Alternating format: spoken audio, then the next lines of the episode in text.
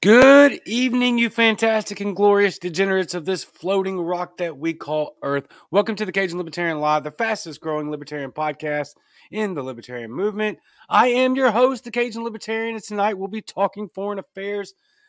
Man, do we have a big discussion on that with Scott Horton coming up next on the Cajun Libertarian Live.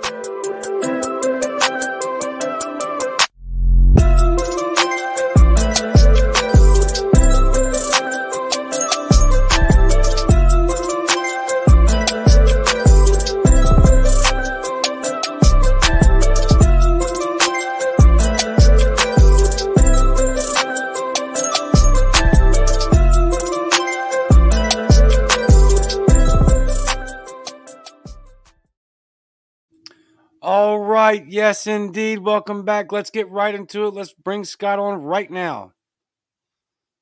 Scott, how are you? Oh, we got no audio again. No, that's my fault. I turned the button off, but I turned it back on. How are you doing, man? I'm doing well. Thank you for coming on the show. How are you? I'm doing pretty good. Very good. You are Yeah, very busy. How was uh Fox on Kennedy last night? Oh, it was all right, man. Um, you know, uh, the the guys that I was on there with were a bit more hawkish than me, but we didn't really fight. In fact, I contradicted the one guy and he let it slide. Um, so you know, I got to have my piece. It's um, I'm getting old. I'm not as sharp as I used to be. So yeah, I think if I was a little bit smarter, it'd be easier for me to keep a better outline in my head of exactly what I want to say because I end up like, oh, I got time. I can say one more thing. And you know me, I can start a new sentence really quickly after the end of one in order to like get Right. away with it. But like, but then the question is like, am I going to get away with it, or is she going to be like, ah, ah, ah, you know, next guy now? Because it's a very pa- fast paced type thing, you know. Um, yeah. so uh i um you know i i wish i had said things that were left unsaid but i'm happy with what i did say other than i called paul nitze robert nitze which makes me sound stupid even though i knew it was paul but in that moment i was like that doesn't sound right. But no of course it sounds right. That's his name stupid. But anyway that's just because i'm stupid. And then the other thing was i said yeah i didn't think that putin was going to resign when i meant invade. Just used the exact wrong word that has no even correlation. And the reason why is because I was going to say Tony Blinken should resign you know, he Ah. failed to stop this war from happening. But I never did say that. But that was why I had the word resign on the brain. So I used the wrong word when I meant to say invade. So that sucks when you're on the TV in front of a million people to just completely use the wrong word and not even notice and then just keep talking. Not Yeah. Yeah. Uh, I'm, I'm sure everybody picked up on it, and you know, I know nobody cares knows. except me. Yeah. Uh, you know, but it is what it is. right? It happens. So uh, I wanted to ask you. I, I was going to give you my personal opinion first, let you correct Sure. me where I'm wrong. Go ahead, then, man. uh, all right, so it's a bit of a might be right and teach me a thing or two, man. I'm listening. I doubt it. Um, two part question here. Number one, as I watched what happened with Afghanistan, I thought the obvious, right? How in the hell can you pull out all the troops prior to pulling out all the people? And lo and behold, boom, you have a bunch of dead Americans and a bunch of dead Afghanis, especially after 18 months of no combat deaths Yeah. in Afghanistan. And going on that, just a dis- I'm glad we're going, but that pullout to me was a disaster. And how much do you think this played into Putin's uh, plan to invade, if at all? All right. Well, I'll do that first. Nothing to do with it, other than you could say that, you know, the withdrawal from Afghanistan is a recognition on the part of the Americans that, by which I mean our government, our, our Right. foreign policy establishment, uh, that there is a limit, that they can't just do whatever it is that they want to do and get away with it anywhere in the world forever. And I mean, hell, 20 years in Afghanistan. And then implied in your statement, of course, is that the Afghan government itself completely evaporated and its military with it. It ceased to exist in a moment's notice as soon as we weren't there to prop it up anymore. Yep. And um, so, in a larger sense, if you said that Putin might have gotten the sense that, you know, obviously the high watermark of American power and influence was when George Bush blew our whole wad invading Iraq in 03. And despite all the wars we fought since then, it's been all downhill since then in terms of American Right. power and influence in the Middle East and in Europe and in Asia and around the world. And they know that.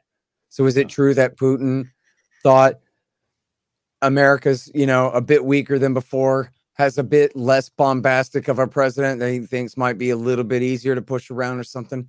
Possibly. Um, you know, but I think that's reading way too much into it. And it would certainly, you know, the Fox News narrative is, yeah, see, Biden portrayed weakness in Afghanistan, and so Putin, Right. you know, took turn. But the thing is, none of them have a coherent argument for how we were supposed to continue to stay in this war in Afghanistan, somehow Right. win it, somehow fend off the Taliban, any of this. These are just talking points with no substance, right? The reality Right. was the Taliban won that war and America lost it. And the and the truth is, quite really, you know, uh, quite something vocabulary term. Sorry, it's late. now. I've been doing this all day. Um, uh, you're quite actually, if they had broken the ceasefire deal and said we're staying, then the Taliban would have gone back to war. Yeah. The reason, as you put it quite correctly, that we had no combat deaths is because we had a truce with the Taliban that said while we're negotiating in Qatar, we're going to not shoot at each other. And which was actually not even true. The Americans were bombing the hell out of them from the sky the whole time. They just weren't engaging them on the ground with Marines and Green Berets anymore. And in Right. fact, they had the Special Operations Command team up, to be more specific, JSOC, team up with the Taliban to fight, quote, as their air force in targeting ISIS. Because for the last couple of years of the war, it was clear that the Taliban had won. The Afghan government was a ridiculous joke. What were we going to do? Get Right. the Afghan government to go get ISIS for us? Don't even waste my time with that, right? If we're going to get anybody, we're going to get the Taliban to go after ISIS for us. And never mind, I'll tell you another story. You can ask me if you want me to follow up. We'll go back to how come there's such a thing as ISIS in Afghanistan anyway. And Yeah, I'm sure you can guess whose fault that was Yeah, yeah, but- yeah. That's our fault. of course and we'll get back on that but point being there that you know by the end of the war we're getting along just fine with the taliban and if we had broken the deal and stayed then we'd have had to go back to war and that would have meant not the 10,000 troops we had that would have meant Biden would have had to send another 50,000 troops back to Afghanistan to prolong the Yep. war and then lose again anyway in another 10 or 15 or 20 years and that was Yep. why he said and he was speaking for much of the foreign policy establishment.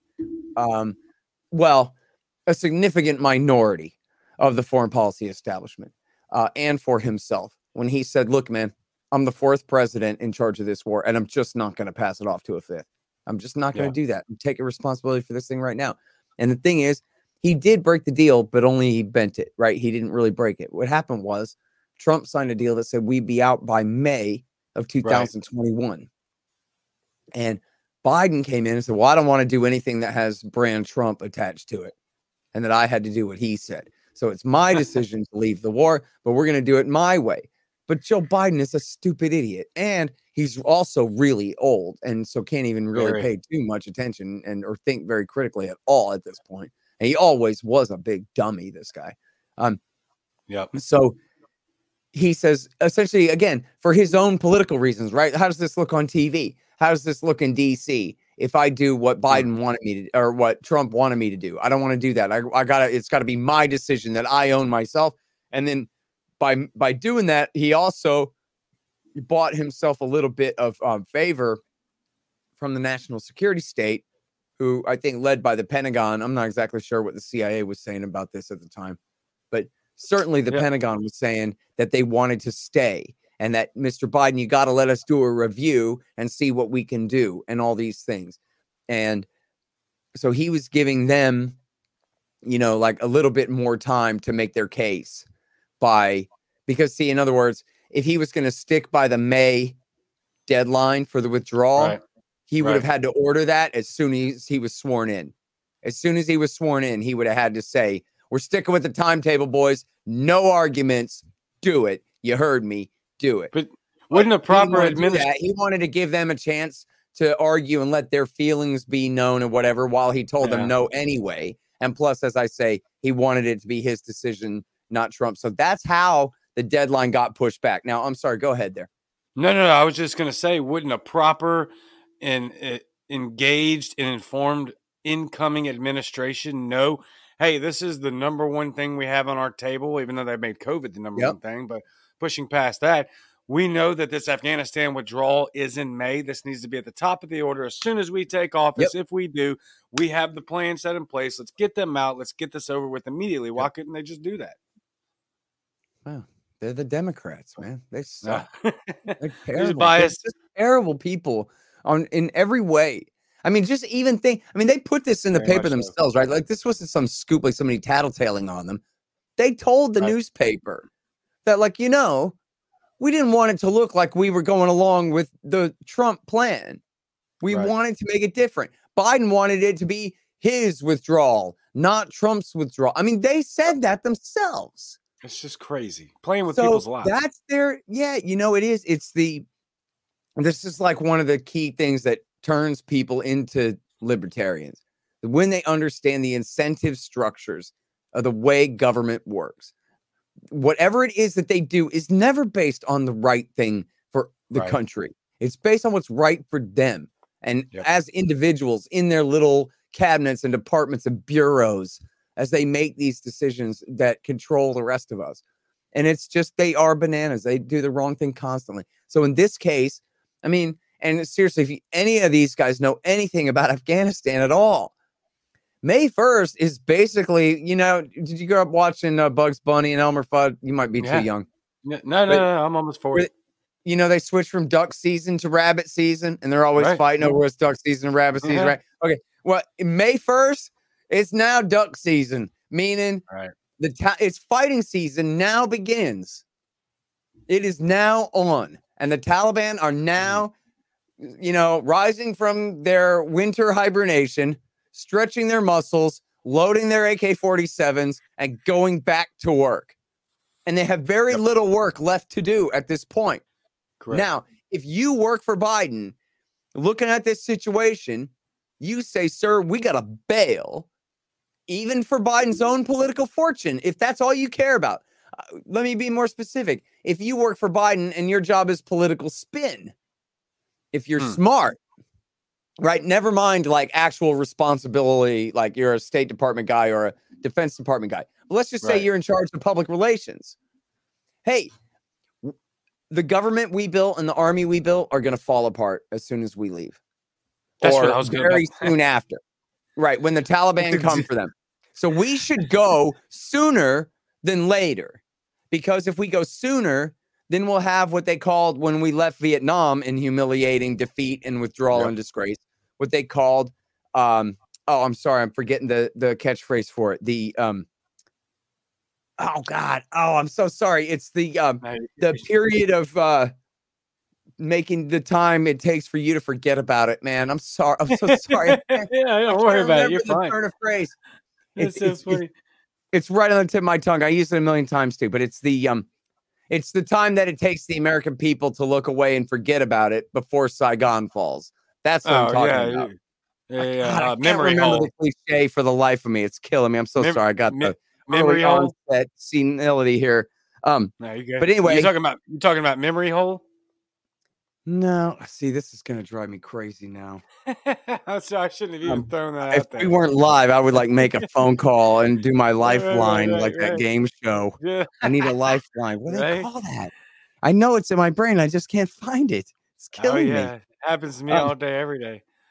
It's funny that you had brought that up too, because I was literally just about to ask you, why couldn't they just come out and say, "Hey, look, we're, we're going to pull out of Afghanistan, and the Afghanistani government is going to fall apart immediately. Just expect that." Man, that would have been saving grace for their administration instead of trying to claim victory.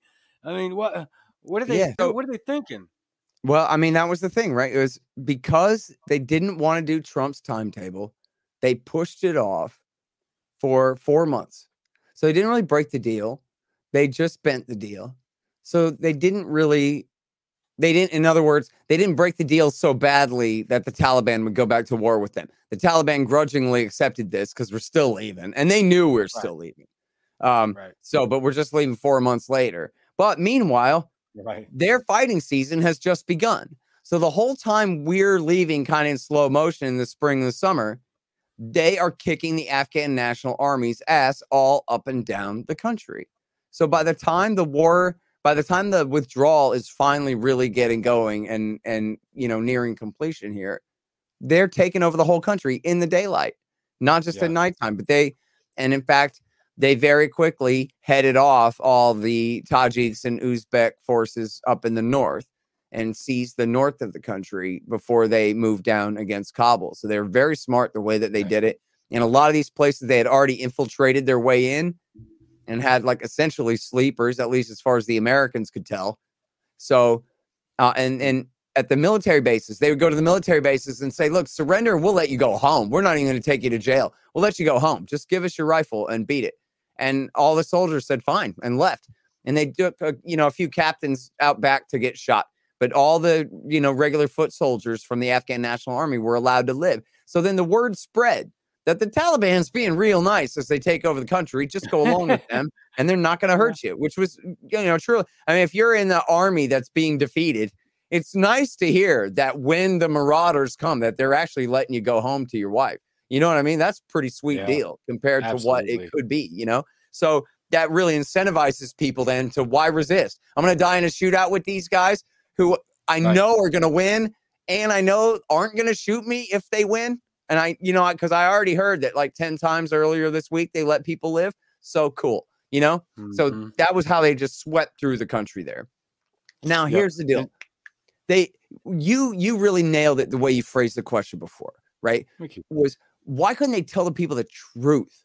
Right? That was the thing of it. In order to in order to say in order to not leave all that military equipment behind Right. and in order to not have civilians fleeing at the last minute as the Taliban's walking in and taking over the capital city of Kabul there, the way it played out, you would have, as you said, you would have had to have just told the American people, look, the government and the military that we built, they can't stand. They just can't. Right. So what we're going to do is we're going to just abandon their sorry asses. There ain't nothing we can do about it. We're going to take all that military equipment out because if we don't, the Taliban's going to get it. And we're going to ship all our civilians out now, even though, yes, you could claim that that undermines faith in the government. Trust us, this government's made of cardboard boxes, man. It can't stand without us anyway. And so we're hightailing it. You can criticize us for hightailing, but we're just telling you that it would have all fallen anyway. But you see Yeah. the, the rub there. They couldn't do that politically because people would have said, no, see, it's your fault. You undermined the Afghan National Army by taking all their equipment away, and you hmm. undermined the government in Kabul by taking all the civilians out of the country. So, in order to like save face and prop up a pretension, they actually left all that military equipment on the ground in those bases That's and actually left all those civilians in the city to keep up the facade. In other words, we're not leaving because we lost a humiliating defeat and the government that we built is a total joke. No, we're Right. leaving because we did a great job. We won. We built this Right. great government and we built a 300,000 man army that totally rules. And so it'll be fine. And if the Taliban do take over the country, it'll probably take years. That's what they were telling the papers. At least Yep. months, at least six months, Yep. eight months, 15 months, 18, I don't know, forever. And so, but this minutes. was all just smoke, right? This was all just cover. But then, so as you're pointing out here, the lie caught up with them as they're leaving the country. They've got total chaos at the airport. Refugees desperate to escape. The suicide bomber kills a guy. The CIA evidently, uh, their hired local death squads open fire with machine guns into the crowd after the suicide bomber uh, uh, went off. Um, remember, they said it was two suicide bombers. No, it was one suicide bomber and a bunch of guys on quote unquote our side machine gunning the crowd after the bombing happened. And, um, you know, and then of course the uh, absolutely horrible drone strike in a case of, Yep. you know, idiots following the wrong Corolla and bombing a mean- guy who not only did they bomb this innocent guy, they bombed and killed 10 people. Seven of them were little children.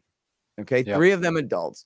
And the guy that they targeted had spent not just that whole day, which he had, but had spent the last decade of his, you know, his entire adult life essentially driving around Afghanistan, that little Corolla, bringing soybeans and water Yep. to desperately hungry widows and orphans. That's who he was. And he worked for Hmm. an NGO out of California.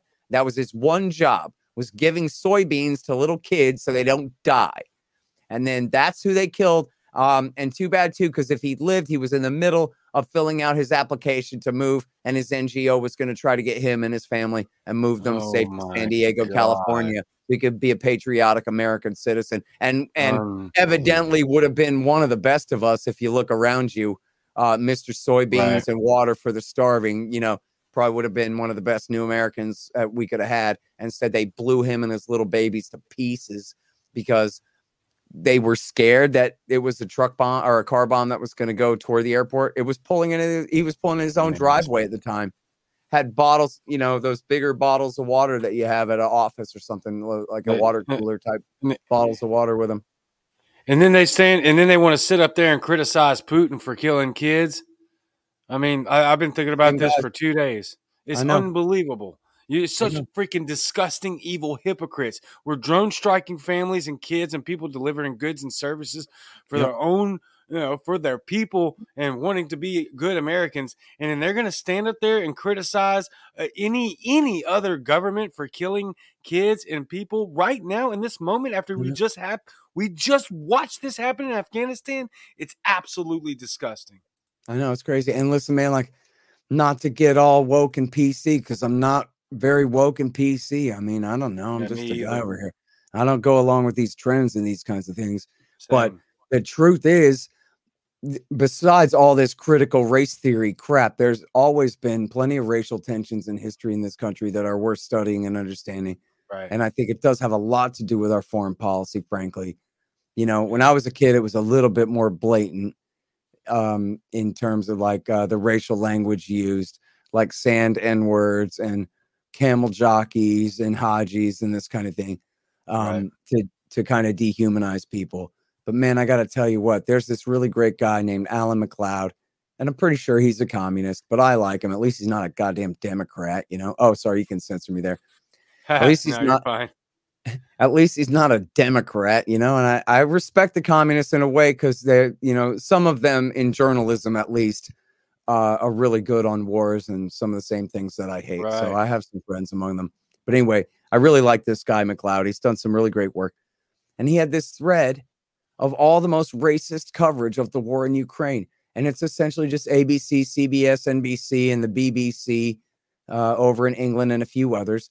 And they're all just, you know what I mean? It's like uh, they say out of the mouths of babes, or maybe like uh, more like out of the mouths of a drunken Karen, you know, um, where they just blatantly just say that, like, you know, watching Syrians and Iraqis and Afghans get bombed is one thing, but these Ukrainians, why, they have white skin and blue eyes just like us. It really makes you think that maybe war really is bad. And just like these most ridiculous kind of statements like that, where like if you were their friend, if that was your mom, you'd go, Right. Mom, don't say that. You know what I mean? Like, oh God, it comes out sounding so horribly. But you know what? Like, they mean what they say. That's exactly what Yep. they mean.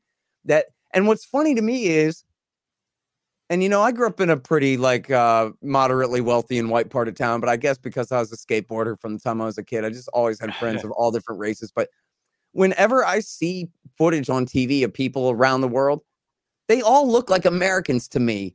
Like I really Right. don't mean that like as like some stupid like you know Statue of Liberty slogan or whatever. Like they all yeah, remind me of get it. somebody I know. Yeah, Like even if they're in Kazakhstan or whatever, they really look like American. I can't tell the difference between a human and an American. I just never have been able to, you know. there isn't one. Um, and so it's to me, it's just, it, just like I'm sure it it sounds to to people with uh, more melanin, and I'm sure as it sounds to this communist MacLeod that like, are you people insane to Yeah. talk that way? Like, doesn't that sound like when you were a kid, like?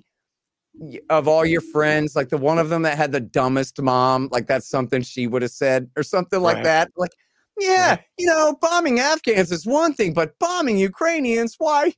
They almost look human like us. What with their blonde hair and such, where it's just, Right. oh, you're killing me. But then, so what does that really teach us, right? That really does go to show how much easier it has been to kill people in the Middle East and in Central Asia all this time simply because they're browner. That really is what it is. You could throw in the religious difference helps make them, you know, more separate from us, I guess, in a way. Um, but What, what, uh, you know, let's it's- say- it's, let- it's really embarrassing and sad, dude, isn't it? It's just it's yeah, yeah, yeah. And, and you know, it's. I mean, it's not only embarrassing and sad and infuriating to what we have been doing for the last what forty years, probably, but then just to lie to our faces about it, like not even not, not even just counting the the people that were actually being were demonizing and and lording literal tyranny and death and destruction over but the Yep. fact that they they covered it up and lied to our faces for our approval because they know 100% just like we're watching right now with Ukraine Yep. and Russia that if we're not on board they're not going to do it Right. And look, I, I think that's a really important right on right there, which is that, you know, um, there's been studies done, professional, like real serious research that shows that public opinion is completely meaningless. The government doesn't care what we think about anything. You want policy to change? You spend money on lobbyists who then spend money on coke and prostitutes and steak dinners for congressmen and regulators, and then you get your way. That's how it works. Give them money for their reelection campaign. That's how it works. But there's a big, huge caveat on that. To me, I'm certain of this, and that is war. Now, if you go Yeah. back to the aftermath of the Vietnam War, Caspar Weinberger and Colin Powell, under Ronald Reagan, Secretary of Defense and National Security Advisor, they had what became known as the Powell Doctrine. It started out as the Weinberger Doctrine. And essentially, it said a few things, uh, but importantly, you have to have the entire American population united behind you to be in a war. And it's Yep. funny that you would even have to stipulate that, right? Because if we were ever actually attacked by a foreign state in war, of course the American people would be united in it, right? Right? So the whole premise of this thing is essentially if you want to start a war, you better make sure you got everybody scared enough to support the damn thing. You know what I mean? You better propagandize them good enough, but you got to have them united. Now, Yep. W. Bush, he also said, by the way, Weinberger and Powell said, you also have to have a really fast and good path to victory and an exit strategy, right? So they threw Right. all this garbage out the window with W. Bush's government, even though Powell was Secretary of State at the time. They threw all this out, including that you have to have the American people united behind it. You just need to have the Republican voters of America united behind it, and you can do it. Now, it's harder to unite the Democrats because there is still a strong legacy of that post Vietnam kind of new left movement, although correct Obama really silenced them. And Russiagate really got, and I'm not, I don't mean the leftists, but I mean the liberal Democrat types, the NPR listener ladies of the world. You do, know? the, do those people still exist oh, yeah. I, I don't mean to, sure I don't do, mean man. to knock you knock you off track here, but Oh, I've been yeah. telling folks, and I've been saying this for a while now that the uh, there are no Democrats left, there are no liberals left, right? In the sense that we know them from legacy media. Oh, media. man. I wish believe- that was true. I, but uh, look, I like liberals. I'm a classic. Tell me the good news. I'm I- listening. Go ahead. Oh, well, it I- Okay. Let, let, let, we'll do semantics here for a second, okay? Because right, it's, right. it's, it's difficult because, you know, people don't always mean the same thing with the way we use words and all that. right, exactly. So, That's my point. yeah so the, the i mean obviously if you want to go back real liberalism especially all the way crystallized would be libertarianism which is individualism property rights freedom of speech and religion and a republican form of government and all of this kind of stuff right but um you know modern liberalism has like sort of the free artistic expression aspect and that part of it but otherwise it's essentially an extremely statist and conservative kind of ideology that's Right. why, you know, if you ask a leftist, leftists hate Democrats. Leftists think that leftists Absolutely. think that liberals are right wingers. And they're Yep. kind of right about that, right? Like, uh, in other words, like if you look at Bill or Hillary Clinton, or look at Barack Obama or Joe Biden, um, you know, despite Obama's reputation and despite Hillary's reputation, I guess, Um, but get to the reality of it. These are all right wing Democrats. These are essentially, and I don't mean like racially yeah. like Dixiecrats in that sense, but they are all corporatist conservatives. They yes. made their peace with business and property rights and big business uh, a long time ago. Now, that doesn't make them libertarians in any way at all. It just no. means that they've made their peace with Wall Street, essentially. They've made their deal with the devil in the form of the military industrial complex and the Wall Street banks and all this corruption. But so to a leftist, that makes them right wing capitalist property types, which is correct. Right. Yes. Um, yeah. Not that I'm totally arguing, agree. you know, for the leftist point of view, but just from it for the sake no, of no, argument. I, I, yeah. yeah. To, I talk to I mean? these people all the time. Yeah. You're spot on. Yeah. So when I say a liberal, I guess I agree with you that like the kind of liberal you would want to see who's just like some nice lady who's like tolerant of other people's opinions or something. Right. That that's just that doesn't exist at all. That essentially what a liberal is now is someone who has no principle whatsoever other than to support the Democratic Party. And they have no knowledge whatsoever other than what the center left uh, you know, Democratic talking points of the day are. And they're right. completely stupid and they'll believe anything. But that does yeah. go for you know, like I don't know, 25 million women that drive home listening to NPR news every day. Well, and the men too, I guess. I'm being especially sexist tonight, I guess. So I'm thinking of like, you know, the average Hillary Clinton voter, right? Like that's who they are, dude. They're these liberal yeah. women with their cats and their tote bags, and they think yep. they're so damn smart, and they, you know, they live in the city, so they know everything, and this kind of crap. And then, and yet they know nothing, and they have no principle nothing. at all. And you can nope. turn them from you know, the daughter of uh, anti-Vietnam War protester into a pro-nuclear war with Russia hawk just by having the right idiot yeah. say it on their Facebook page, and they'll yeah, go right for it. So I, you know, when when Obama came, when Bush was in, they were anti-war. When Obama came, they were silent. When Trump mm. came, the CIA and the FBI totally co-opted them for the national security state because instead of Trump controlling the state, it was the state versus Trump and the liberals sided with the state against Trump. And that meant especially the FBI and the CIA who were leading the cause. Remember, the charge was not that even just that Trump was a white supremacist, it was that he was an agent of the Kremlin, of a foreign power.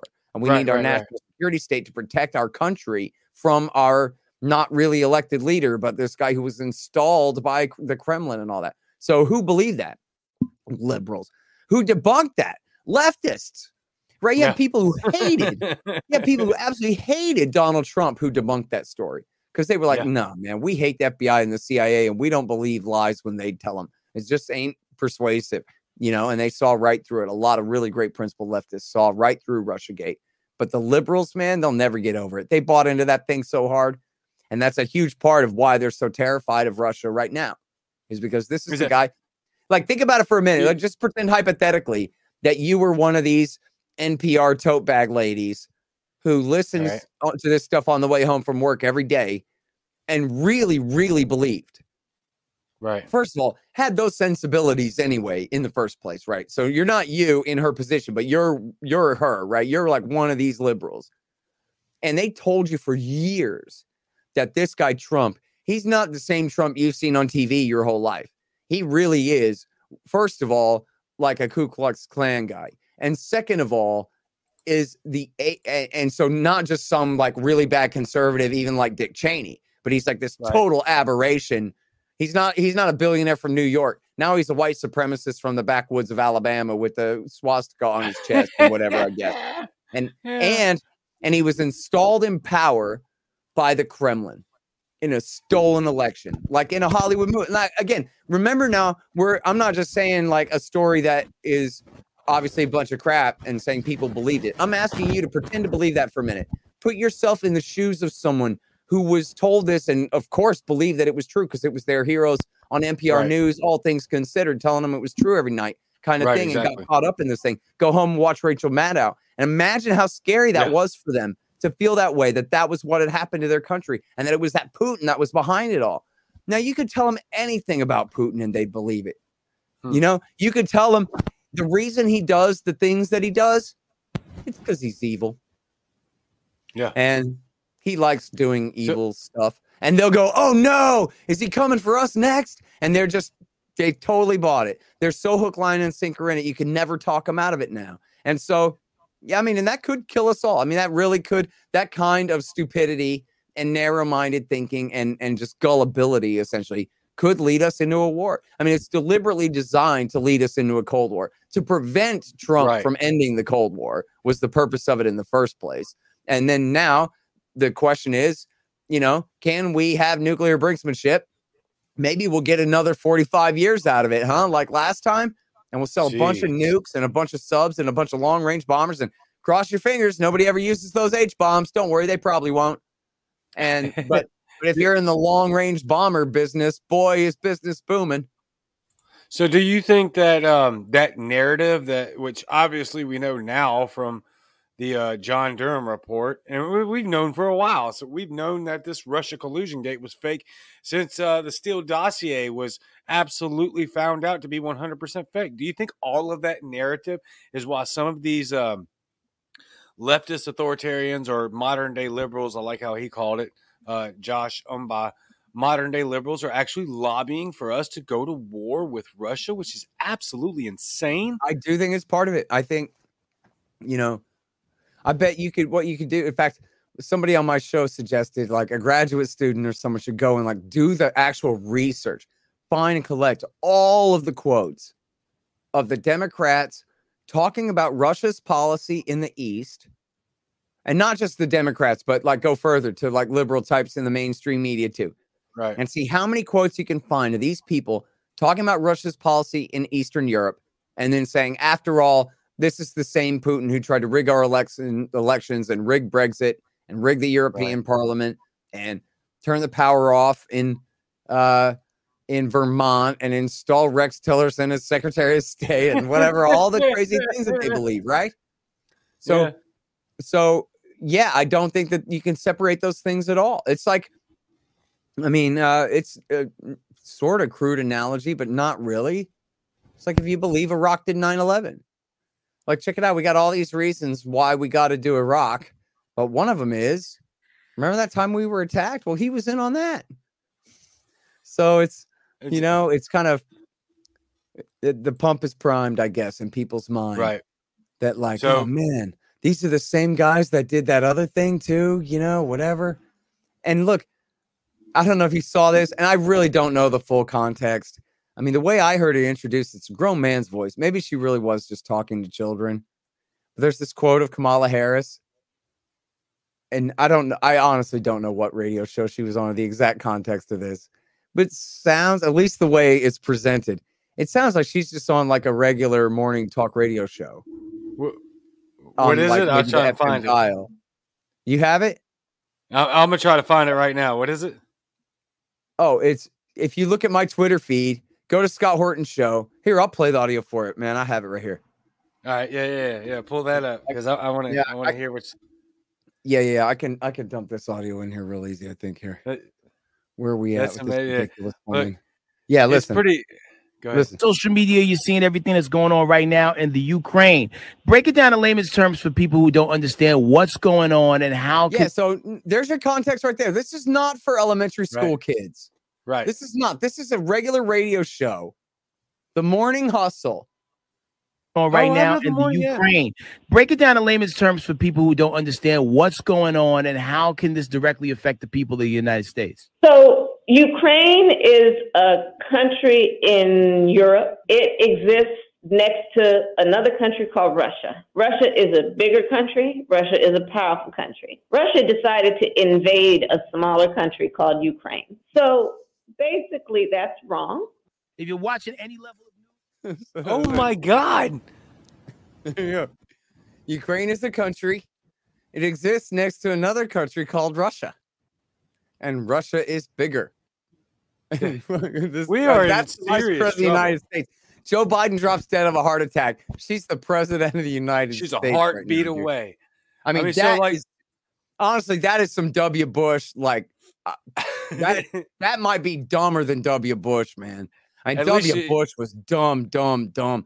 You know, Donald Trump has his problems mostly because I think he has like disorders, right? Like he's got kind of like an attention deficit thing, and some narcissistic Very personality disorder, whatever. But like, if you could calm him down, give him some Adderall or something, and give him an IQ test, he's still got like a good 120 something, you know, kind of thing, Right, maybe right. 130 something going on. He's okay, but but you know, he's got his problems, but he's not Yeah. just totally just completely lost. yeah, like cold toast, you know. But these people, the W. Bush and this Kamala Harris is, you know, she makes Joe Biden look like a scholar, and Joe Biden's always been Right? absolutely the dumbest pile of rocks in the Senate. I mean, this is the yeah, I mean, guy. he's dumber than John McCain. He's always been, you know. It's pretty incredible because I talk about it all the time. At least Joe Biden has a freaking excuse in that he's 476 years old and has dementia. Yeah. There is no excuse for how stupid and dumb Kamala Harris is. And look, I, and that's actually this kind of these kind of things and these kind of actions being displayed on the world stage by the most powerful uh, office and administration in the Yeah. world. That's why I led off with asking you do you think that the botched Afghanistan pullout uh, emboldened uh, Putin to do what he's doing right now? And look, even if he did, even if he wasn't emboldened by the Afghanistan thing, I think it's pretty clear since he invaded Ukraine during Bush, he invaded, or I'm sorry, not Ukraine, but he invaded in general during Bush. Same with Obama. All of a sudden, he stopped for four years, and now he's invading on a Mm, massive Well, no, that- in Ukraine. no, no, no, no. That's not really No? right. I mean, wrong. Okay. No, I mean America. uh, He didn't invade anything under Bush. I mean, when when America Okay, I was heard attacked on. September 11th, Vladimir Putin was the first foreign leader to call Bush and say, "I'm at your service." And for the entire time we fought the war in Afghanistan, he was on America's side there from the very beginning. Provided the northern route What? through Kazakhstan and Uzbekistan and their What- airspace and their bases to to help us with that war. We were the ones who switched sides in the war in Afghanistan, not them. So they are more than happy to help us fight on their side of the war. Why do you think. Putin? Yeah. Why do you think Putin was so willing to jump on our quote unquote jump on our side? Did, Well, there I, it was because he wanted to make friends. He wanted to take the opportunity to get cozy with Bush and try to, you know, Ah. head off conflict. But see, now I know this is a big ask, but I'll just let you people know that if you go to my YouTube channel, um, slash Scott Horton Show, I just posted a two hour long speech that I gave at a Libertarian Party event in Utah, where I explained the whole history here. But to sum it up for you real quick, Bill Clinton, W. Bush, Barack Obama, Donald Trump, and Joe Biden. And by the way, Joe Biden all along, because he was in the Senate and he was the vice president, and uh, he was out of there for just a minute, and now he's the president. So when I say when I say um, Clinton, Bush, Obama, Trump, and Biden, Biden gets an asterisk. He was from the beginning to end. This is all of their fault. They all Yeah. did this. And here's what it is and and some of them played different roles in this, but it's essentially one through line of the same policy. Right. They expanded the NATO alliance east of Germany against George H.W. Bush's promises that Yep, they would exactly. not do so. They tore up the nuclear, the extremely important nuclear treaties. First of all, the anti-ballistic missile treaty and the international, uh, the intermediate nuclear forces treaty, and that means that they could install uh, anti-missile missile launchers in Poland, but those same dual-use launchers can be used to launch Tomahawk cruise missiles tipped with H Right. bombs. And now we tore up the INF treaty that keeps us from putting Tomahawk missiles tipped with H bombs in Poland. Now, and then they also brought in, you know, and the NATO expansion includes the Baltics, and it also includes a promise that Bush made in 2008, in April 2008, the Bucharest Declaration, promising to bring Ukraine and Georgia into NATO. Um, Hmm. Yep. And then they also that. did what's called the color coded revolutions, which are just coup d'etats disguised as revolutions over disputed elections and this kind of thing that they did in all different nations near Russia or, you know, in their near abroad and any government that was essentially loyal or, or friendly to them. So, Right. for example, they overthrew the government of um, Serbia in 2000, of Georgia in 2003. In 2005, they tried it in Tajikistan. In um, oh, I skipped. I'm sorry. The Orange Revolution in Ukraine in 2004. In 2005, they Wow. did Tajikistan, Belarus, uh, which failed. Tajikistan was short lived, but happened for a minute. Um, Belarus failed the denim revolution there. And then they tried the cedar revolution in Lebanon. Um, and then uh, the- in 2009, under Obama, the green revolution in Iran, which is not so much an ally Right. of Russia, but it's the same kind of template. Um, and then they overthrew the government of Ukraine for the second time in 10 years in 2014. And they thought it was going to be easy and they thought it was going to be fine, but it was a total catastrophe. They used a bunch of Hitler loving Nazis to do a violent street putsch in the street. And I know people are sick and tired of hearing other people called Nazis, but let me tell you something.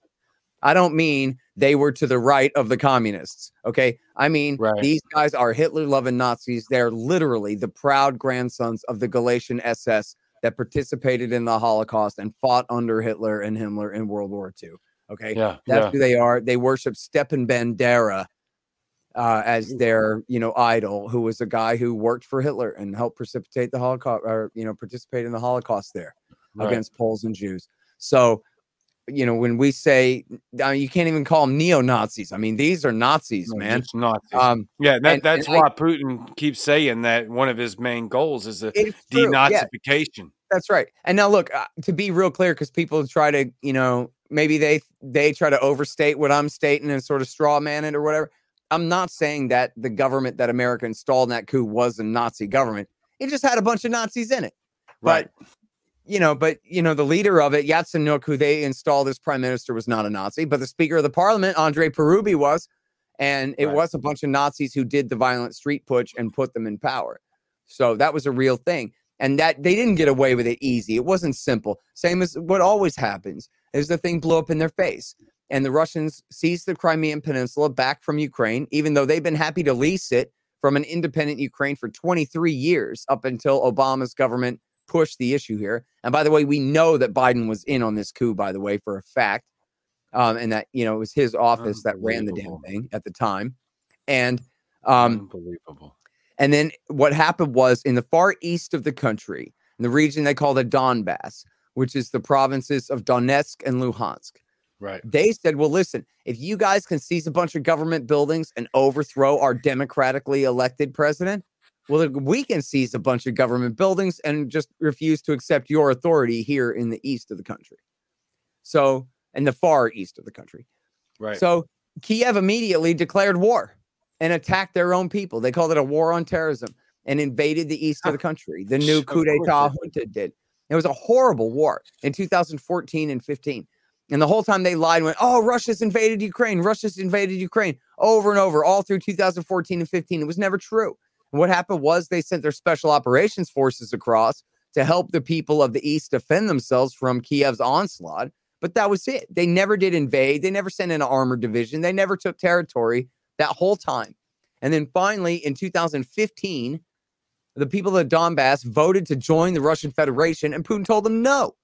He didn't want them to because he has just signed a deal or was about to sign a deal with the Germans and the French. And in fact, you know, Angela Merkel and Francois Hollande came to the United States to meet with Obama to tell him, we're going over there to make a deal with Putin right now. Just letting you know, okay, have a nice uh-huh. day. And then they went and got on their plane. And I guess he shrugged and told them, fine, go ahead at that point. They went and got on a plane and hammered out this deal. It was Minsk 1, and then they did Minsk 2 as the city in Belarus where they uh, made the deal. And so that reduced the level of fighting from absolute catastrophe to still pretty damn bad and low level Right. fighting that's been taking place in the far east of this of the country the whole time. Now, Obama, who was the first black president ever to support a Nazi coup d'etat in Ukraine, he knew that he'd done so and he knew that he was pushing his luck. And so he sent them trucks and blankets and MREs and I guess some trainers too, but he wouldn't send them weapons. But Donald Trump came in and again, remember, it's almost in, just incredible just to think about it. It's crazy that you know they framed this man for treason with Russia. And so, and the reason why, I mean, there are a bunch of reasons why, but one of the reasons was because he said he wanted to get along with Russia. And they did not want that to happen. So when they accused him of it, I mean, it is just Donald Trump we're talking about here. So his idea was, well, I'll just give a bunch of weapons to Ukraine, and that'll prove that I'm not in bed with the Russians. And that was, I'm sure, what his advisors told him to do. And in fact, there's at least one quote. I should really hunt down and find this. I keep forgetting to do it. But I know that there's really one quote, at least, of Trump Jr. saying that, well, we're giving all these weapons to Ukraine. You can't call us Russian puppets now. Um, so it, this was working on them. In fact, you know, the FBI told CNN, listen, if we can't remove Donald Trump in the name of the 25th Amendment for being a Russian puppet and all this stuff on the Steele dossier, P tape lies and all this, well, at least we can launch this special investigation to, this is their words, quote, rein him in, meaning prevent him Uh. From having his own foreign policy when it comes to Russia, to prevent him from saying, as he said, let's get along with Russia. Let's sit down and get along with Vladimir Putin. And he just was never had the intelligence or the friends and and uh, associates and reliable people in his government that he could count on to you know steer him through all this. So what did he do? He ended up stepping up arms to Ukraine crazy. I mean, Obama wouldn't do it at all. Trump sent him tons of trucks and javelin missiles, which are a step above a tow missile. If you're familiar Right. with the weapons that they gave to Al Qaeda in Syria, are these shoulder fired or tripod fired anti tank missiles that are wire guided. Um, and so the javelin is, I guess, radio guided or laser guided or something. Um, right. and so makes a much more effective, uh, but it's still a single man shoulder fired rocket uh, to use to take out armor. And and then so they've been dumping all this stuff into Ukraine, and so Yeah. this is like the final straw. And oh, and then Biden also completely had stepped up uh, the naval, air force, uh, the naval and air force presence in the Black and Baltic and Okhotsk seas. That's in the far east, north of Japan there, and uh, the Baltic Sea, of course, in the north, and the Black Sea uh, there Right. above Turkey, there uh, where the Crimean Peninsula is, and all that, and flying our bombers, trying to be real cute, 12 and a half miles off of their coast. So we're still technically in international airspace, but flying our nuclear bombers and, and constantly to test their radar defenses and all of this. Then Putin comes out, and look, I'm not making the case for war here. I'm just making Right, the right, case right. for how the Americans pushed him into doing it, essentially. Um, you know, like if I if I walk up and punch you in the face and you shoot me, then to say that well Scott did punch him in the face doesn't justify you killing me, but it does explain what happened before you killed me. That's all. You know what I mean? That's a Yeah, kind yeah, of crappy analogy. Sorry for making you a murderer, but you understand what I mean. here? no, you're So that's what's going on, right? Is you know the um, the context is America pushed our sphere of influence way, way, way far east of where it ever has been or should Was- be. yeah, it should have And- And the Russians said, "Look, man, you guys are pushing your luck, and you're pushing your luck, and you're pushing your luck." And you know, I asked a guy on my show named Lyle Goldstein, who's at Defense Priorities, but he was at the Naval War College up until just a few months ago. And he was oh, a, you know, a defense intellectual, studies other people's militaries and politics and whatever to predict war. Real high level thinking guy, man. Talked to him a few Right. times. Great writer. And I said, Well, what changed, man? Why does Trump want to take the Donbass now when they voted to join the Russian Federation in 2015? As I said, he did have that Minsk 2 deal they were working on at the time and all that. Right. I guess maybe they were already under Minsk 1 by then. Um, but uh, he said what he thought changed was America tried to overthrow the government in Belarus last year. Oh, And when they did that one, remember the one where it was like the wife of the dissident and they were all trying Yep. to prop her up and say she needed to get in there and overthrow this Lukashenko. So Goldstein says, man, in Moscow, the argument was, all right, that's it. You see how it goes? You see how these Americans are? They're just relentless. They won't stop. And this is hmm. Putin's entire argument for his invasion of Ukraine is the Yeah. communists let Ukraine go, which in his mind they never should have done when they let it go. But then they would have, he's claiming, I think, believably, if you look at his track record here up until now, they would have been willing to leave good enough alone. But America and its allies were not. And no one was allowed, no one was willing to just let Ukraine be independent. We had to take Ukraine away from them.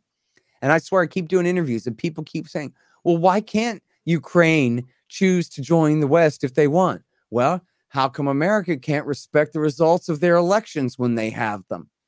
We keep overthrowing, in the name of democracy, we overthrow the democratically elected president, the same guy, Yanukovych, twice in 10 yeah. years for having the temerity to not have a pro Western policy.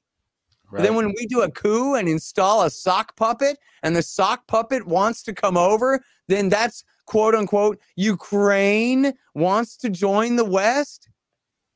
I mean, enough of this, man. People just believe yeah. whatever they're yeah. told without even knowing where Ukraine Quit. is. They go, yeah. come on, Scott, Ukraine just wants to join the West. Yeah, well, some of them do, some of them don't. How about that? And how about they're so close to a nation state sitting on 6,000 nukes that I don't give a damn what they want. Right. How in the world could it be justified for our politicians to get us into a border dispute 7,000 miles east of our country? Yeah. One meter west of theirs. That's incredible. Let me ask you then. Um, that that was absolutely brilliant and fantastic rant right there. Thank you so much. I freaking now you know. It. Now you know. Absolutely, that's amazing. You want Let the full story? You. I got a two-hour version of it at slash Scott Horton show right now. Perfect plug. Yep, I'll re. I'll try to go over there and uh, or I'll go over in the Twitter feed and retweet that. And fall asleep listening to it tonight. I won't. No, I love this stuff because I'm a veteran. Okay, so here's my military uh, background, not background, but the reason that I try to stay out of, you know, typically stay out of foreign affairs is because I know 100% that I don't have the full story, right? I don't have the intelligence on the ground. I don't have the intelligence that the government has. Um, you do a lot more research on this stuff than I do. I'm just now starting all of this, really. So, in saying all that, let's cut right to the heart of it. Why is it, do you think, that Putin wanted to do this, knowing the consequences for not just the Ukrainians and even pro Russia Ukrainians, but the consequences for his country, the sanctions yeah. that clearly aren't deterring him at all. But why, why do you buddy. think? And that's it. Just look, he gave two speeches on February the 21st and the 24th. You can go find them on the internet and read them for yourself. Yeah. And yeah. I just take his word for it, man. There's no reason in the world to think that he's lying about his motivation when he rants for an hour about this is my motivation. You, yeah. You know, yeah. He's yeah. mad as hell. He's he's getting some things off of his chest and he's letting you know it's on. And you know, in 2018, uh, he gave a speech debuting his nuclear weapons, his new nuclear weapons. He claimed to have a new heavy rocket that can go around the South Pole and kill every city in Texas with one missile, with the multiple wow. independently targetable reentry vehicles there. Um, he claimed to have a nuclear powered cruise missile that could essentially have unlimited range, could fly around the world, could go anywhere it wanted and evade any defenses. Um, he claimed to have a new nuclear torpedo, nuclear powered torpedo and H bomb that is dead silent and can uh, destroy, of course, any of our port cities. Um, and he claimed to have uh, what am I missing? Something else before hypersonic gliders. I, I'm sorry, I'm leaving yeah, out one. Say hypersonic. But at the end is yeah, the hypersonic gliders that go at least Mach five. Uh, he claims right. uh, maybe Mach six or seven. And he said in the, at the end of this thing, he was very proud of his men for coming up with this stuff. And this was his big debut. He goes through. It's about a 20 minute thing. In fact, you could type into YouTube uh, Putin new nukes 2018, and you can see it's like a three hour speech, but you can see somebody exerted just that part of the speech and you can watch it's about 18 20 minutes long i think. And you could tell he's just as proud and mad as hell as he says all this. And somewhere in there he says directly to the americans i told you to listen. I told you to listen and i told you and i told you i told you. Well can you hear me now? Ooh. that's this guy's attitude. It's like look man I'm just asking you to be reasonable. I'm not asking you to be unreasonable. I'm asking you to be reasonable. And you act like you can't even hear me. Well, guess what? I have a new rocket and I can kill El Paso and San Angelo and Dallas and Fort Worth and Waco and Austin and Corpus Christi and Houston and Galveston and Port Arthur all at once. Can you hear me now? And they still ain't listening. And they went, oh, yeah, he's bragging about a bunch of crap that probably doesn't even work and blah, blah, blah, blah, was their answer. So then he said, listen, man. In fact, in this speech the other day, he goes through the flight times. I love this. You turn on TV and they go, Putin, he's a madman. He's a psychopath. He's having a midlife crisis. He's got Parkinson's disease. He wants to be a czar. He wants to be a communist. He wants to take over the world. He's a big, big, oh, very, very mean, mean, very, very bad man. And he says he has security concerns. What's a security concern? That's not true. That's just cover for his naked imperial ambition.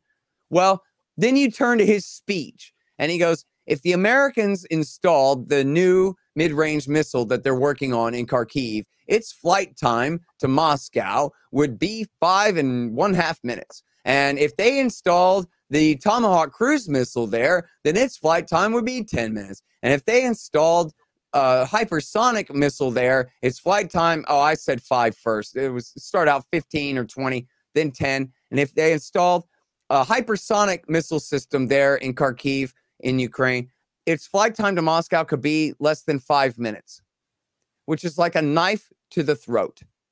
And we simply will not tolerate allowing this land to become part of somebody else's military alliance and sphere of influence.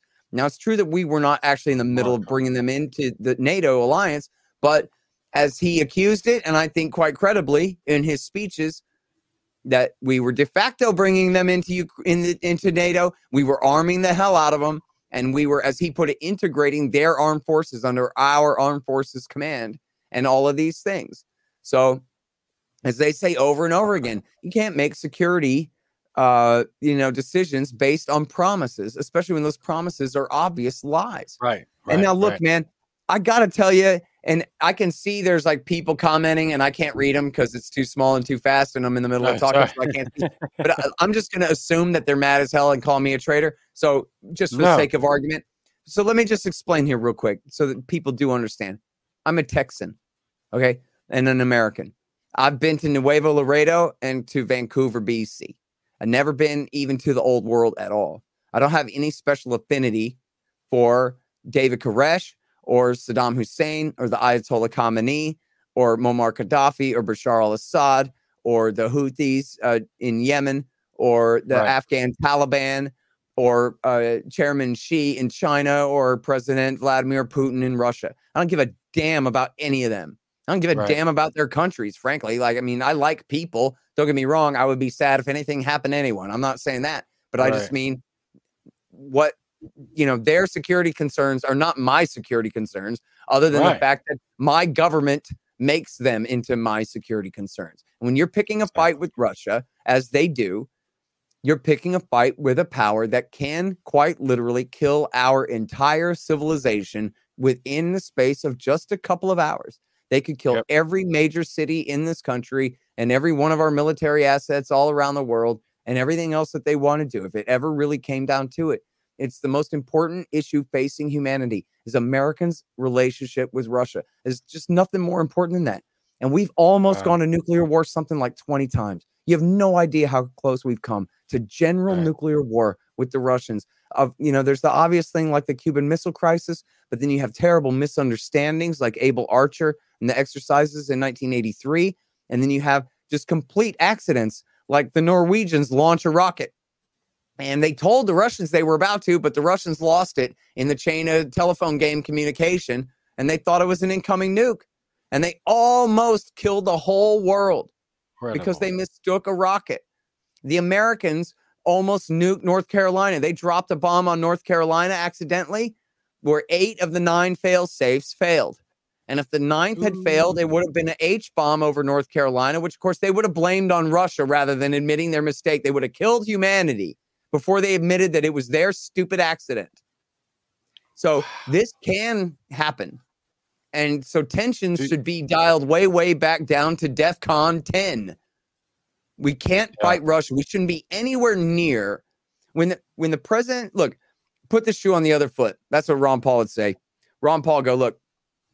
what if I'll use my analogy because I think he always uses uh, the Chinese in Mexico, but I like what if the Russians were in Canada and the Russians did two coups d'etats in 10 years and you know violent ones. This is the second time a violent one including neo-nazis Right. on the street to seize the the buildings and run the elected government out of power in ottawa. And then they immediately started talking about joining russia's military alliance the warsaw pact and kicking america out of our naval bases in alaska. And then when the people of vancouver bc said screw this we're not going to respect the power of the new coup d'etat junta then they declared war on British Columbia and killed 15,000 people in Vancouver. And then they started talking about regime change in Washington, D.C. next. Now, what do you think the United States of America would do about that? Right. And the answer, of course, is general nuclear war. right. We wouldn't, but we expect that Vladimir Putin, who supposedly is the world's most dangerous psychopath since Stalin died, I guess, worse I than Mao psychopath. most the most dangerous guy since Hitler. We think that we can just sit there and do any and everything we want and take Russia's Canada away from them and bring them into our military sphere of influence, not just political sphere, not just Mm. join the EU, but bring them into our military alliance. And no matter how many times the Russians say, listen, man, I will destroy Ukraine before I allow you to integrate it into your military alliance. You do understand that. We just ignore it. You can read it in the WikiLeaks.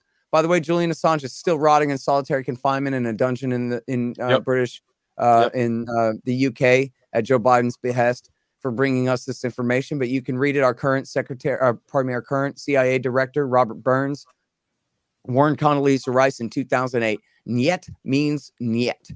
And the Russians say if we try to bring Ukraine and Georgia into NATO, that they absolutely will not allow it, that they can see all the problems coming from, from that happening, and that they will have to do whatever it takes to prevent that from happening. That was Sergei Lavrov being very diplomatic and threatening war right then. And in 2014, Vladimir Putin told an Italian diplomat on the subject of Ukrainian integration into NATO that you know we could be in Kiev in two weeks. So they made Wow. themselves very clear. That was eight years ago that they said, look, man, we will invade and conquer Ukraine before we let you integrate it into your thing, dude. Over and over and over again. Now, that doesn't mean Right. that when they invade and conquer Ukraine, it's great or justified at all. And in fact, I think they could have held their horses and figured out another way, maybe somehow. But uh, I'm not justifying what they did. I don't think it was reasonable for them to conquer the country, but I do think it was rational for them to. And I do think that if you or your audience go and read Vladimir Putin's statements, you will see that as angry as he is, that they are Right. almost purely substantive in their construction and complaint. You don't get a bunch of analogies and a bunch of crappy metaphors. No, He's saying- straightforward. Yeah, he goes and he blames the communists too. He goes like this. He says, first of all, Lenin drew the borders of Ukraine in a screwy place where the Donbass wasn't part of Russia anymore. And now it was part of Ukraine. Well, that was screwy in the first place. That was Vladimir Lenin. Then comes Nikita Khrushchev after Stalin dies, and Khrushchev comes and gives Crimea to Ukraine. Even though it belonged to Russia since 1783, the same year that we made peace with the British at the end of the American Revolution. Um, and he did that for political reasons to solidify his power uh, in in rising to the top after Stalin died.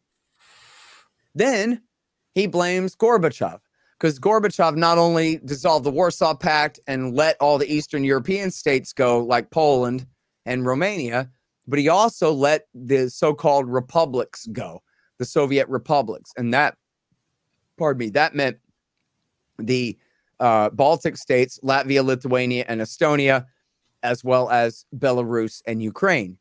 And he let Hmm. them go too. And then Putin essentially says, okay, so this is the situation as we inherited it, right? I mean, he came to power 10 years Right. after the fall of Soviet communism. We come into power, Ukraine is independent. Okay, so how's it going to go? And how it goes is America rules Kiev from Washington, D.C. as a puppet client state, which is just true. I mean, he might as well be saying that up is up and gravity is heavy, man. You know, like, yeah, Yeah, yeah. what do you? It's true.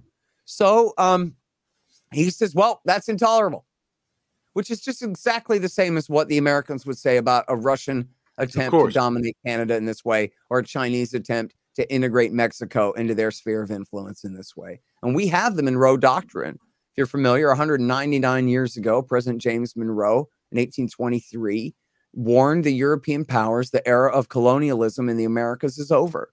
And whatever colonies you have now, you can keep, but you're not going to come and take over anybody who's already won their independence. And you're not going to come over here and make any more colonies, or you'll have to mess with us. But he also said, and we promise to stay out of Europe. And we promise to recognize any government in power there as de facto the legitimate one and none of our damn business, and to pursue friendly relations with all Right. and they just completely ignore that and pretend that the entire world is our sphere of influence when this is the middle part of North America. I mean, if you're familiar with a globe at all, Right. you look at Eurasia and you go, wait a minute. So all of this is our business? like, is there any All limit to it? And then look at the debt. You go, well, like e- even if we could afford it, this is bad for our liberty and all this. Yeah, well, you can stop right there, pal, because we can't afford it, right? The national debt, depending on how you count it, is 20 to 30 trillion dollars. Inflation's through the roof, you know. Um, and and and and people are homeless and hungry at unprecedented levels at the height of the bubble. Just Yeah. wait till the next crash. You think people are miserable now? Net crash no, we is can't coming. afford it. And no, war is not good for the economy. This is killing us. Right. Empire is murder, suicide. And so we got to just knock it off, man. Yeah. We have to. Let me ask you this: Does the situation between Ukraine and Russia eh, ultimately lead to U.S. involvement? Like, real? Are, are we going to go to war with Russia? I mean, I don't think so. I mean, I think here's the way that balances out in my mind. The Russian military is just far more powerful than the Ukrainian one. And they're brave and they'll fight and they got, you know, civilians will support them and all that. But if it really comes down to it, the Ukrainian military will be crushed in relatively short order. Remember, it took America three weeks to beat, to invade and conquer Baghdad. You know, Right. Baghdad didn't fall till April the 9th of 2003. The war, the invasion began on March 16th. So that's a solid three weeks, maybe a little more than three weeks for the Americans, Right. even to take Baghdad.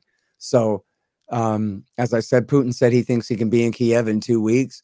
They say that now, about one week into this, that they have this massive armored column rolling into uh, an area just north of Kiev, preparing to take the capital city. So, yep, Yeah, forty my fervent long. hope my my fervent hope frankly is that zelensky will just surrender right now and negotiate on more or less russia's terms they're reasonable enough and let's just get real. They are in no position of strength to dispute it. I mean zelensky didn't play his cards right. He should have spent the last few months begging biden to go to moscow and make a deal. You know instead america said yeah let's you and him go fight knowing that Russia can kick the Ukrainian military's ass. And man, if you go to my Twitter now, it's just speculation. I admit it. I said it's an inference and an implication and all of these kinds of words. So I'm not Right. claiming to know a fact, but I'm just reading the tea leaves the way they talk about this now. Right. I'm really starting to believe that they wanted this to happen. And they keep saying, oh, we're going to inflict such heavy costs on the Russians. And we're going to back, we're training all these soldiers and uh, frankly, a lot of these neo Nazi militias to stay behind in Ukraine and fight against the Russians and all of this, uh, which was that was their old program, the Stay Behind program, supporting right wing militias throughout Europe in the event that the Soviets invaded Western Europe, that they would have these right wing groups left behind to fight them. So that's where that comes from.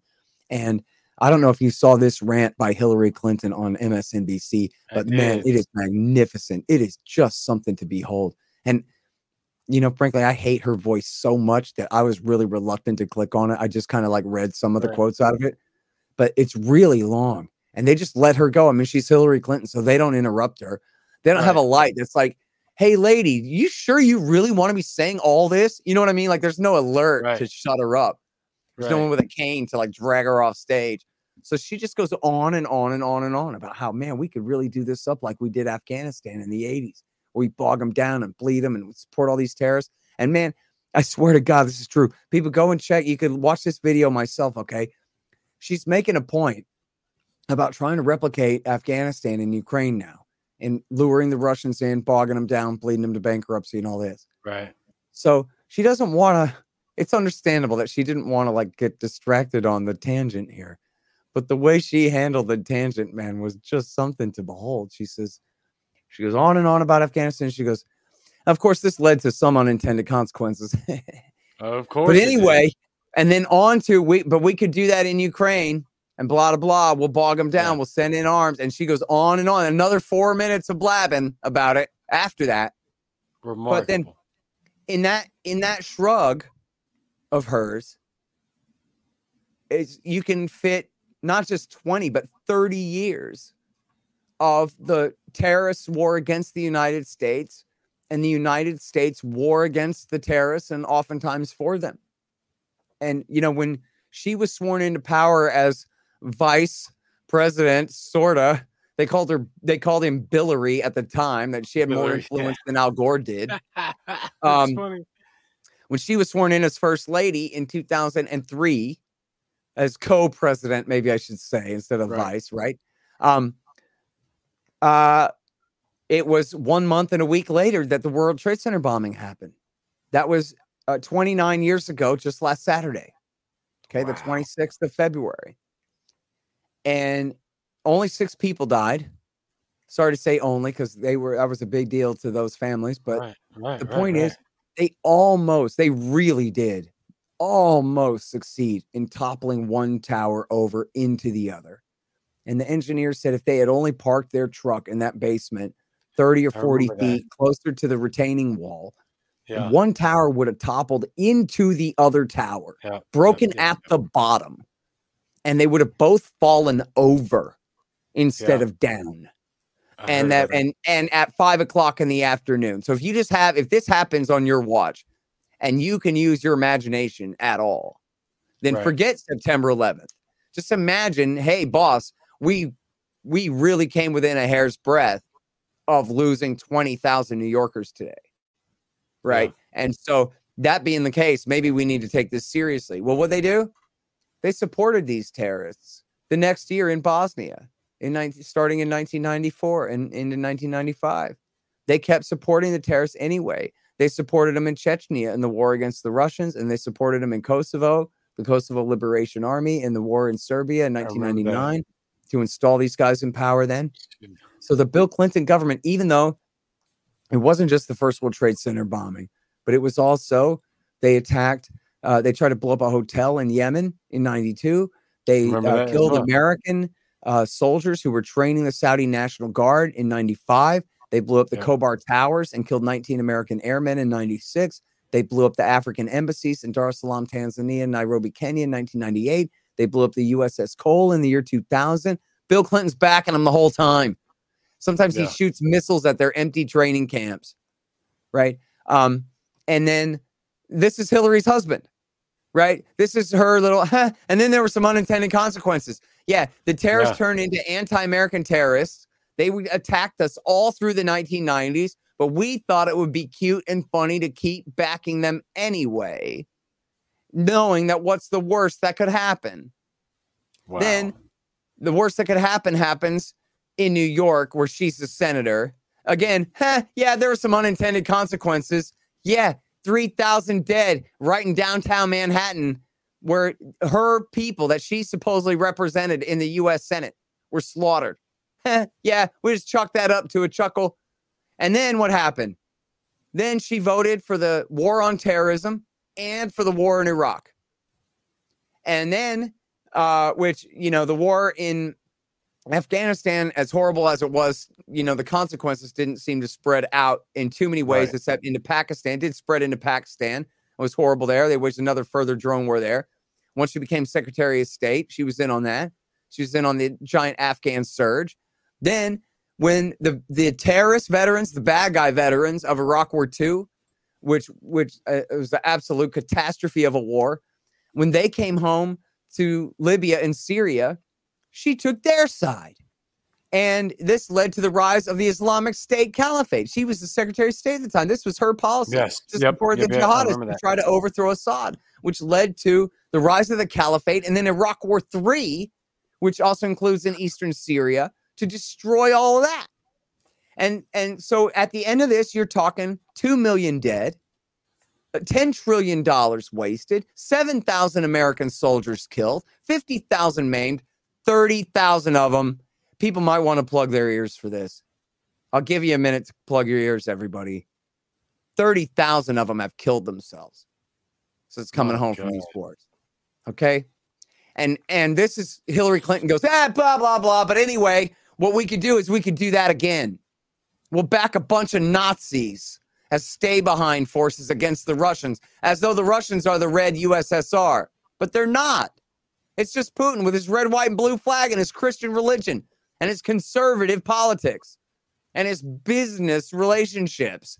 He's a carbon copy of the Americans. Maybe that's why they hate him so much. They see themselves in him. Yeah. You know? Yeah, yeah, Um, yeah. I see that. I see that a lot with uh, when it comes down to toxicity within politics and really kind of anything. A lot of self projection towards the people that they hate. I see that mm, uh, uh, really bad from the progressive authoritarian of the left. Is Yeah. they, they claim that everything that they hate, they're the ones that are doing it. So, but we only got about uh, about two minutes left. Scott, does China invade Taiwan? Oh man, I sure hope not. I'm so afraid that if they do that, the Democrats will feel like they have to act all tough. Um, I don't know if anybody's got a good source in the Navy and the Pentagon right now to talk about, you know, in depth about this. Well, I heard there was I'm a leak afraid. Go I ahead. heard there was a uh, yeah, sorry. I heard there was a quote unquote leaked, which we both know that the CCP does not allow anything to be leaked from the Chinese press. So this was on purpose. That the Chinese government, the CCP, told their press that we need to make sure that we are appearing pro Russia during this time, so that when it um, when we have to wrestle with the United States over ending this Taiwan dispute once and for all, which, unlike Ukraine, Taiwan has always been a part of China. Yeah. Um yeah, well, I mean, I don't know about that leak. I'd have to look at that. Um I think Ukraine, I mean, Russia and China have you know, pretty much parallel claims to these countries the way they are, you know, somewhat legitimate from one point of view, but not so much by another and all that, but it's been American official policy for 50 years. It's one China. Taiwan has belonged to China since the 1600s, not the 1700s Right. and um, our policy has been it's one China. We hope they're reunified peacefully, but we do hope they're reunified. That's our policies for them to be Right. reunified someday, hopefully under an amicable handshake type of an arrangement that they can swing. So, Yeah. um, you know, let us pray there's not a war and a bunch of people killed. But Absolutely. more to the point, the American people need to understand that if China does invade and take Taiwan, even like worst case scenario, the bloodiest fashion, and it's really hard and it takes them three months and a bunch of people die and it's horrible. That that doesn't mean that now next they're going to invade Vietnam, Laos, and Cambodia, and then Japan and South Korea, and next Australia, Right. take over Indonesia and recreate the Japanese empire over there and all this stuff. Like this is all just fantasy stuff. And people Right. even I hear, you know, right wingers say that they're afraid that China will invade the United States of America. Like, look, man, no you just don't understand geography, dude. That's just not one of the risks. That's no. not one of our risks for the next 300 years. And until somebody drains the ocean and we, we invent, you know, like Futurama suction tubes to take everyone around and we're dealing in a whole different world, man. Um, it just couldn't possibly be. They're no threat to us. And so again, even worst case way, you know, if they if they wage a war against uh, Taiwan to reincorporate Taiwan in the most violent fashion, it still doesn't mean they're coming to Tokyo. So we need to just Right. let the Taiwanese know that we're not coming to help you. And so you need to pipe down and be nice and try your best to negotiate a solution to this yourself without the delusion that America's got your back. Because otherwise, what are we really talking about here, man? We're talking about trading Honolulu for Taipei, and then we lose Right. Taipei anyway, Right. right? Taipei uh, ends up going to China anyway, only now everybody's covered in radioactive soot. And what do we get out of it? A couple of aircraft carriers on the bottom of the Pacific, 7,000 sailors drowned, some kind of madness. And then what would happen? Imagine we lose one carrier. What's a Democrat especially going to do? You know, he's got to act tough, got to act muscular, can't let nobody get away with a thing like that, even if he's the one who sailed them right into harm's way. He's going to say, no, no, no, man. And then at that point, see, man, one of the major kind of phenomenons of our era right now is the invention of these usable nuclear weapons. Right. You know, a bomb is a bomb is a bomb in the mind of a general. But it was like the University of Chicago guys who were like, no, see, there's a, you could have uh, a, um, a massive, um, you know, imaginary 500 kiloton conventional bomb would not be as bad as setting off a 250 kiloton atom bomb, right? Right. Because just when you're talking about fission and fusion, it's this taboo being, this line being crossed. This is something we don't do anymore. America did it twice, but nobody else is. And and also they nuked Nevada and the American people over and over and over again, probably causing millions of cancers. Um, so of course our own worst enemy is our own security force. No question about that Absolutely. but No but they don't they don't bomb other countries with these things. We don't want to start that. We don't want to get to where like, look, man, it's just another bomb. And we have these new dial a yield nukes where you can, Right. you know, with the button on the side of the thing, determine how many kilotons you want it to detonate at. So then it's very easy for a military man to say to a politician, look, it's just a little one. It's just a very, not even a tactical nuke. Hell, boss, this thing goes off with a fifth of the power of what we used to call tactical nukes. You know, we call Mhm. these fun size nukes. It'd be just Yep. fine. And so you see these kind of arguments, and then they started deploying them. I mean, they have them on um, Trident submarines right now. They've got these new dial a yield usable nuclear missiles. And so they increase the risk that they'll set off all the big ones by making it easier to use one of the small ones. And that's the world that we're living in, man. I'm telling you, it's run by politicians. Imagine giving an H bomb to Bill Clinton or Donald Trump or Yeah. W. Bush or Joe I know. Biden. Hey, man, here's an H bomb. Hold on to this for me. I'm sure you'll be very responsible with it. Right. Does that sound right to you at all? no, It's No, crazy. that's what we're It's doing. Crazy. It's absolutely insane. And I honestly, I, I hope to God that you're right about our uh, non involvement in this Russian Ukraine conflict. I hope to God you're right about China and Taiwan.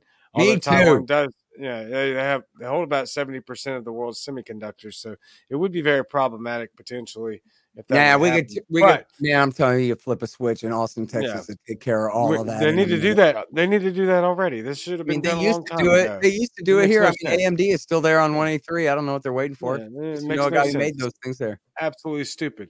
But I will say, I do not for one second trust this administration, the last one, or the next one to make the right decisions that you've laid out here. So That's we'll I'm leave it at that. Scott, man, you are the man. Thank you so much for coming on the show, you. dude.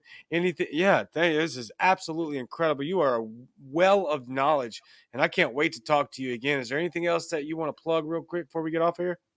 I'll tell you what, people want to know what the hell's going on in the world. It's antiwar.com. That's the most important project on the internet. I'm the editorial director there, but I'm not taking credit. I mean, it's Eric Garris and Dave DeCamp and Jason Ditz and Kyle Anzalone and all of our great writers. And we got a ton of great writers there. And we're not commies. We are libertarian, Ron Paulian, capitalist imperialist, but we run commies. We love commies if they're writing good anti-war stuff. We run anti-war stuff by right wingers Hey. and and all different political stripes as long as you're on topic. We're not we are libertarians, but we're not a libertarian site. We're an anti-war site. And it's all the best stuff. I run the Libertarian Institute. That's libertarianinstitute.org. For the people watching this, you see over my right shoulder there. Enough already. Time to end the war on terrorism and Fool's Errand. Time to end the war in Afghanistan. Those are my books. And also, there's another one right there. The Great Ron Paul. That's the transcripts of about 30 interviews that I did with Ron Paul from 2004 to 2019. That's He's awesome.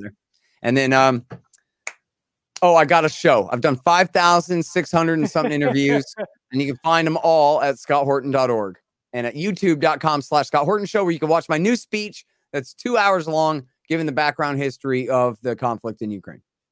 We that that is going to be an absolute must watch. I'm going to go check that out this weekend, probably while I'm on the flight to uh, Pennsylvania to go speak at their state convention this weekend. It's exactly that, one plane ride plane ride long. I watched it on the way home from Utah. It was like that's from, awesome. From wheels up to wheels down was perfect. I was like, all right, that's awesome.